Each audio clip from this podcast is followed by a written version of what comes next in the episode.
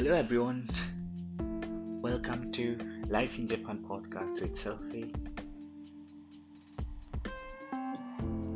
Um, let me introduce you, myself. I am Sofi Ahmad. I am from Bangladesh. I came to Japan 2017 April uh, for my bachelor degree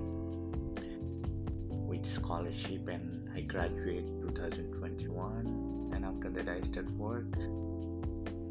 And actually this is my first time I'm recording.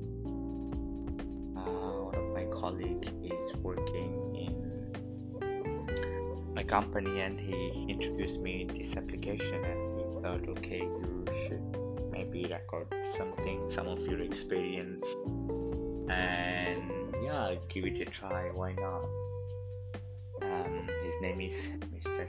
Shousan, and he's really nice, humble person.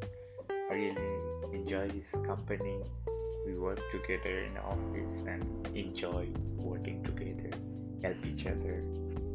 Um, sometimes he helps me my Japanese. You know, Japanese language is pretty difficult, um, especially kanji. But I try my best and yeah, it's been five years been learning Japanese, but still I'm not sure.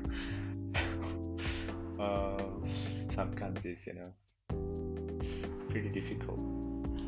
Anyway, I would like to share my experience here in Japan, and yeah, please feel free to ask me any question. And if you would like to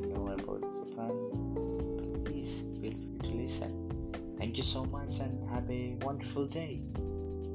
Bye bye.